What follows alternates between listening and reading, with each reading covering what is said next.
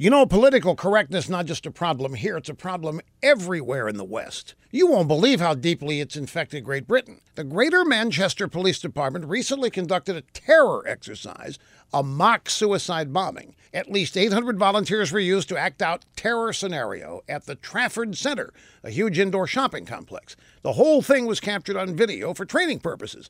An actor playing the part of a terrorist suicide bomber is seen on video running into the place and shouting Allahu Akbar before pretending to detonate what was basically a firecracker. Now, even though his device was fake, the enactment created a very real explosion in the politically correct universe. Gary Shewan, Assistant Chief Constable of the Manchester Cops, was sent out to fall on the sword and apologize profusely. He admitted the terror exercise was based on real suicide attacks from ISIS type groups, but he said it was unacceptable to use the phrase Allahu Akbar because it was wrong to link terror with Islam. The assistant chief constable said the department was sorry for the offense this has caused. Now, real radical Islamic terrorists have committed enough terror attacks that governments have to prepare for them. But using the real phrase that real Islamic terrorists always use before the attack, well, no, no, no, that's offensive.